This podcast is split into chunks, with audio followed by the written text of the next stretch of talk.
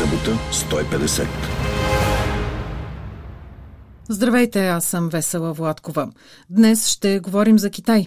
Чуйте защо политиката за нулев ковид застрашава икономиката на Народната република. Марта Младенова разговаря с Пламен Тончев, който ръководи отдела за китайски изследвания към Института за международни икономически отношения в Атина.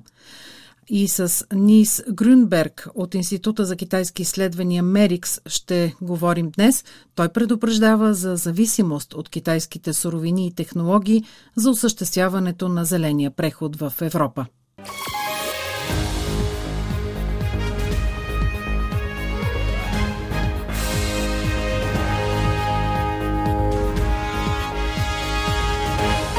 Събота сто и петдесет. Политиката на нулев ковид води Китай към задънена улица, но президентът на държавата с втората по големина икономика в света, Си Дзинпин, не може да се откаже лесно от нея. Заедно с войната в Украйна, тази политика обаче е сред основните рискове пред световната икономика, която все по-уверено върви към рецесия, тъй като прекъснатите вериги на доставки са все още неразрешен проблем. В интервю за Събота сто и петдесет Пламен Тончев, който оглавява отдела за Азия на Института за международни икономически отношения в Атина, обясни, че Пекин вижда стратегическа възможност в партньорството си с Русия, с бавни и постъпателни стъпки да детронира американската икономика от световното лидерство. Тончев припомни, че тази година Си трябва да бъде преизбран за президент, а едно от обещанията му е да се справи напълно с пандемията, започнала именно в Китай. Разговорът на Марта Младенова с Пламен Тончев започва от темата «Защо Китай не се отказва от политиката на нулев ковид, въпреки че вреди на собствената си и на глобалната икономика». Мисля, че за това има три причини. Едната е, че Китай има слаба система на здравеопазване. Не е в състояние да поеме милиони заразени граждани, ако се стигне до това. А ако се стигне до това, разбирате, че заразените ще бъдат стотици милиони. А втората причина е, че президентът на Китай Си Дзинпин лично пое това обещание, че ще се справи страната му чрез тази стратегия на нулев ковид. И може би му е трудно да отстъпи и да промени тази стратегия. И бих казал, че третата причина да настоява толкова много китайските власти на тази нулева стратегия е тази мания, ако щете, на Китайската комунистическа партия да оказва абсолютен социален контрол. И не е случайно, че видяхме по улиците на Шанхай, например, докато продължаваше карантината, видяхме роботи и всякакви електронни устройства, които от една страна имаха за цел да облегчават предоставянето на медицинска помощ и храна на населението. От друга страна обаче са нови техники за оказване на много стриктен социален контрол, а това не е далече от логиката на управление на Китайската комунистическа партия. Така или иначе за две години всички свикнаха с дистанционната работа, но също така виждаме и безкрайните опашки в Китай. Изглежда наивно, защото цял свят или поне много страни свикнаха да намират един баланс между чисто здравословната гледна точка и от друга страна да запазиш някакъв темп на икономиката, някакъв ръст на развитие. В Китай решиха, че трябва на всяка цена да запазят системата на здравеопазване, а след това вече беше и трудно да се върнат назад и да променят тази стратегия. Може би проявиха и някаква самонадеяност китайските власти, след като наистина овладяха пандемията през две хиляди и двадесета година, тя започна именно в Китай, а след това китайските власти решиха, че пандемията вече е свършила. Оказва се, че не е така. И бяха доста шокирани да разберат, че ще трябва отново да наложат карантина в много градове, в които живеят от порядъка на триста до петстотин милиона китайски граждани. Да, но така тяхната икономическа цел от около пет цяло и пет процента растеж изглежда почти невъзможна, макар че ние знаем, че в Китай статистиката никога не... не е това, което е статистиката по принцип. Много правилно казвате, че статистиката в Китай, ще си позволя тази игра на думи, е по-скоро стъкмистика. От една страна, те са си прави китайците, защото поставят много амбициозни цели. От друга страна обаче, всички икономисти, или поне сериозните икономисти, отчитат, че начинът, по който китайците структурират своите статистически данни, е уникален и не съответства на практиката в никоя друга сериозна страна. Ще ви кажа няколко примера. Брутният национален продукт е една величина, която изразява заработените пари. Това, което правят китайците, е точно обратното. Те не изчисляват изработения икономически ефект, а изчисляват единствено вложените средства. Ако има някакъв проект, в който се влагат сто хиляди лева, а постигнати икономически ефект на стойност седемдесет хиляди лева, китайските власти ще включат в оценката си за брутен национален продукт сто хиляди лева, а не постигнатия ефект. И в резултат на тази очевидно порочна практика, предполага се, че официалните китайски данни редовно надвишават реалния ръст на развитие с поне две на сто годишно. Така че тази цел, която са се поставили за тази година от пет цяло и пет на сто, може да се обяви за постигната, ако постигнат три цяло и пет на сто. Разбирате ли?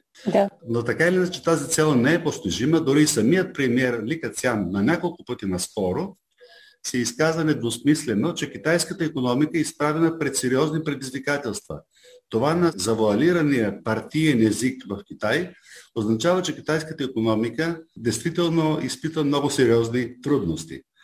Не е вероятно наистина да се постигне тази цел от пет цяло и пет на сто ръст на развитие. Още повече, че второто три месече на годината, това, което бе белязано именно от карантината в Шанхай, а до известна степен и в Пекин и други големи градове, е белязано от голям спад. Така че би било просто нереалистично и неубедително, ако в края на годината китайските власти обявят, че са постигнали тази цел, но не е изключено да го направят, защото тази година е политически важна.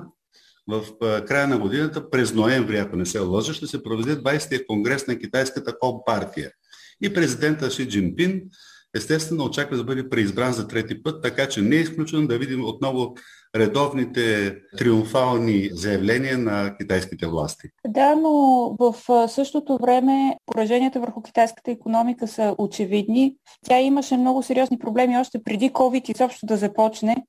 И именно заради COVID света все повече се опитва да промени веригите на доставки и ключови компоненти и стоки да бъдат произвеждани по-близо до там, където ще бъдат потребявани. Отговарям първо на първия въпрос за наистина много сериозните структурни проблеми, с които се сблъсква китайската икономика, а те се проявиха далеч преди да избухне пандемията. Това е вярно. Би казал, че в икономиката на Китай са заложени проблеми, които сега вече излизат на повърхността. Те са структурни дефекти. Например, все повече се отбелязват застаряването и дори тенденцията за свиване на китайското население в бъдещето. По данни от последното преброяване, стана ясно, че Китай вече е ударил таван, ако мога да си позволя този израз. От тук нататък няма да се увеличава населението, а само ще се свива.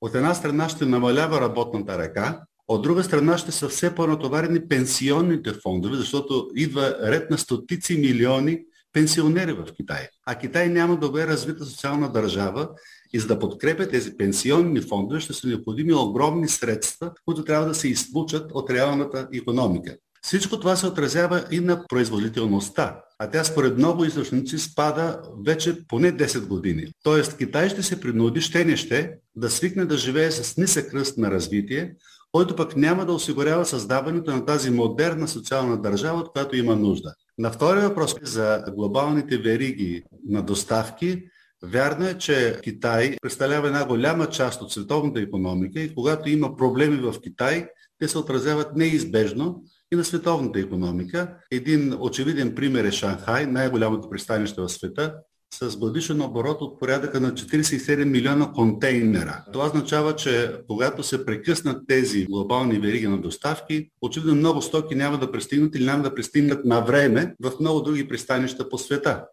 И това се отразява вече и на оборота и на ръста на развитие на други икономики. Вярно е, че Китай доскоро се считаше от много хора като част от решението на много проблеми, но сега почва да се превръща в част от много проблеми. И точно за това се забеляза тази тенденция за връщане на част от производствените мощности по-близо до нас или по-близо до консуматорите във всички случаи, а да не зависим от толкова голяма степен от Китай. Повечето икономисти слагат войната в Украйна и нулевата COVID-политика като водещите рискове пред световната икономика в момента. Тези два фактора наистина успоредно си взаимодействат и допринасят за тази криза. Задава се световна криза. Байден каза, че не можем да изключим рецесията и това е наистина проблем в световен мащаб. От една страна войната в Украйна действително създава проблеми предимно с зърнените култури. Естествено, веригите се прекъсват на много места. Доставките на горива са повлияни от тази война в Украйна и санкциите върху Русия. Мисля, че опасенията за една световна криза не са напълно неоснователни, за да го кажа колкото може по-учтиво. Като говорим за войната в Украйна и това все по-ясно разделение между Запада, подкрепящ Украйна, и Русия, която знаем, че сериозно флиртува, да го наречем, с Китай, как виждате ролята на Пекин в тази геополитическа ситуация? Да напомним на слушателите, че на четвърти февруари, при откриването на зимните олимпийски игри в Пекин, Путин беше на кратко посещение в Китай, за да подпише заедно с Си Дзинпин една много важна съвместна руско-китайска декларация. Този документ не е нищо по-малко от един манифест и визия за един нов световен ред, който руско-китайският тандем ще наложи своите правила на играта. двайсет дни по-късно Русия нападна Украйна. По всичко изглежда, че китайското ръководство е било уведомено за този ход на Москва, но вероятно не е очаквало нито тази продължителност на войната, нито пък разрухата, до която води тази война. По всяка вероятност Пекин се е осланял на уверенията на Путин, че това ще е една светкавична специална операция, но нещата се развиха друго яче и Китай се оказа в неловка ситуация. Официалната позиция на Китай е, че зачита суверенитета на всички страни, включително и на Украйна. В същото време обаче Пекин счита за главен виновник за тази война НАТО и най-вече САЩ, докато признава напълно правото на Русия да се тревожи за националната си сигурност. С други думи, Китай подкрепя Путин по същество чрез привидния си неутралитет. И това е свързано с стратегическата цел на Китай да стане най-голямата сила в света до две хиляди четирийсет и девета година, когато ще се отбележи стогодишнината от създаването на Китайската народна република. Казва Пламен Тончев пред Марта Младенова. Събота сто и петдесет. Географски Тайван е много далеч от Европа, но е ключов за европейската икономика. Половината от производството на полупроводници е именно там. Значително количество от материалите и технологиите за осъществяването на целите, заложени в Европейската зелена сделка, идват от Китай.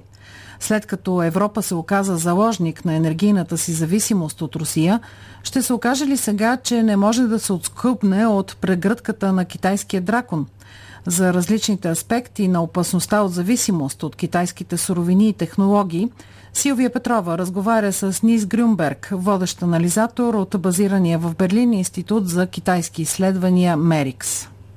Две от големите вятърни централи, открити в Европейския съюз в рамките на последните няколко месеца, една в Италия и една в Хърватия, са захранвани от турбини, произведени в Китай. Това е показателно за предизвикателствата, които стоят пред Европейския съюз в осигуряването на екосъобразна енергийна сигурност. Проектът в Италия беше завършен с помощта на китайска компания, тъй като европейският производител не успя да достави поръчаните турбини на време. А вятърната централа в Хърватия е изградена с капитал и техника от държавен китайски промишлен гигант, осигуряващ освен това оръжия и оборудване за Китайската народно-освободителна армия. Въпреки че на дневен ред е зависимостта на Европа от руски газ и петрол, разчитането на Китай за енергийните технологии на бъдещето носи със себе си подобен проблем. Съществува силна зависимост от конкретни суровини, нужни за зеления преход, например фотоволтаиците, много модели от които са китайски. Вероятно е възможно през следващите години да бъдат заменени от такива, които не са от Китай, но тук излиза на преден план въпросът с цената.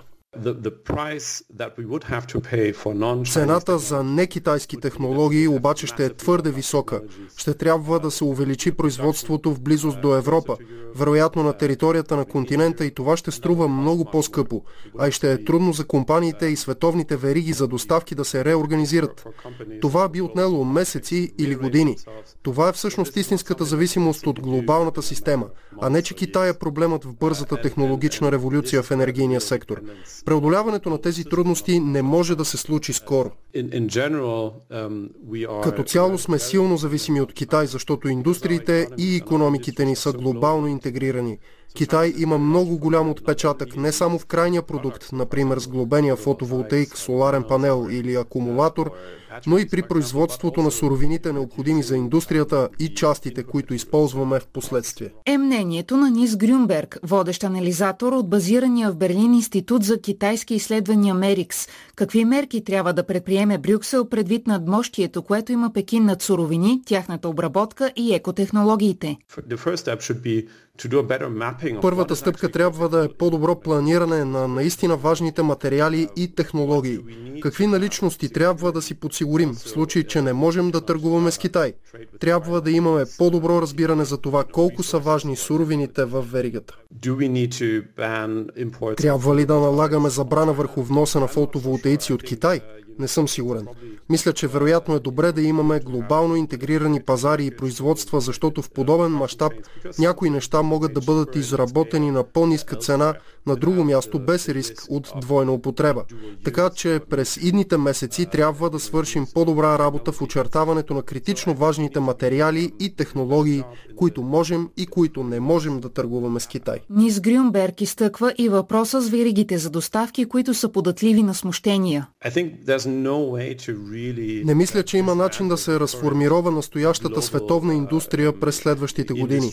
Тя е била изграждана с десетилетия и ако бъде разрушена, ефектът ще бъде съкрушителен и всички ще бъдат засегнати заради интегрираните инфраструктура и индустрии. Нова верига ще трябва да се изгражда с години и вероятно никога не би могла да бъде постигната в сегашния мащаб. Нис Грюнберг подкрепя тезата, че Китай се превърна в световен играч в широка гама от зелени технологии, необходими за зеления преход, към който се стреми Европейския съюз. Това е факт не само защото в Китай е по-евтино, що се отнася до разходи за труд, отколкото би било в Европа, но и заради хората. Германия, например, през следващите двайсет години ще изпитва недостиг на работна ръка и не може да произведе толкова неща, колкото биха могли да се произведат в Китай. Има няколко важни фактора, които правят много трудно дублирането на китайския промишлен капацитет. На теория, някои държави имат такава възможност, например Индия, но Китай е уникален в начина, по който установи индустрията и капацитета си във веригата за създаване на добавена стойност.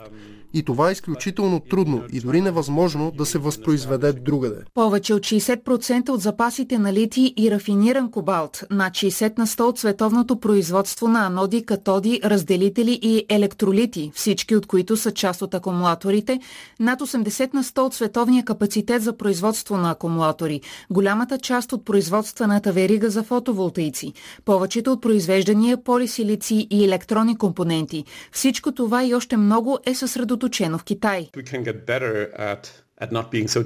Разбира се, че можем да бъдем по-добри в това да не сме толкова зависими от определени страни, вносни технологии или ресурси, които се обработват другаде.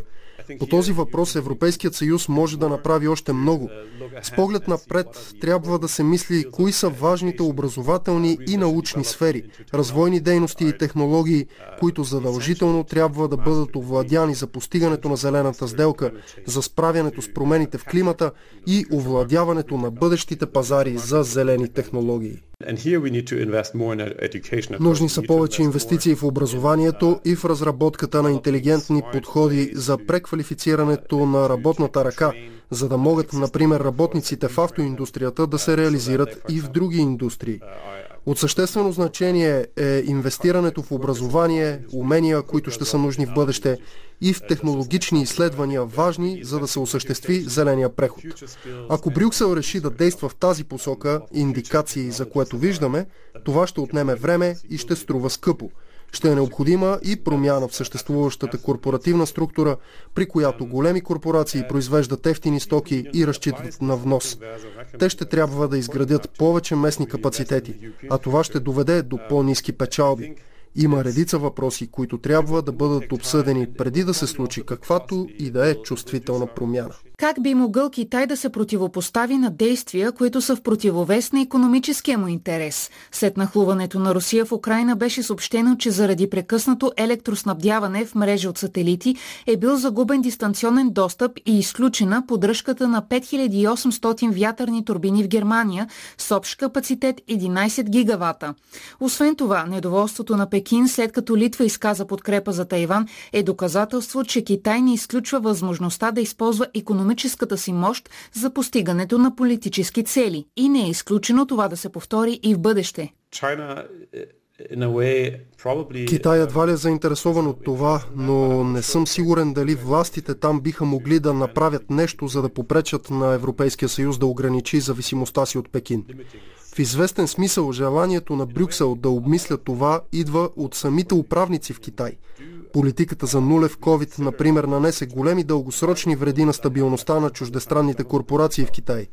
Как да се справим с една икономика, която ту се включва, ту се изключва с локдауни? Подобно поведение нанася големи щети. Нарастващата националистическа и протекционистка политика в определени сектори, нежеланието да се сложи край на субсидиите и преференциите спрямо местните компании, всички тези неща доведоха до преосмисленето в развитието на Европа и зависимостта й от Китай. Казва анализаторът от Института за китайски изследвания МЕРИКС Нис Грюнберг. Събота сто и петдесет.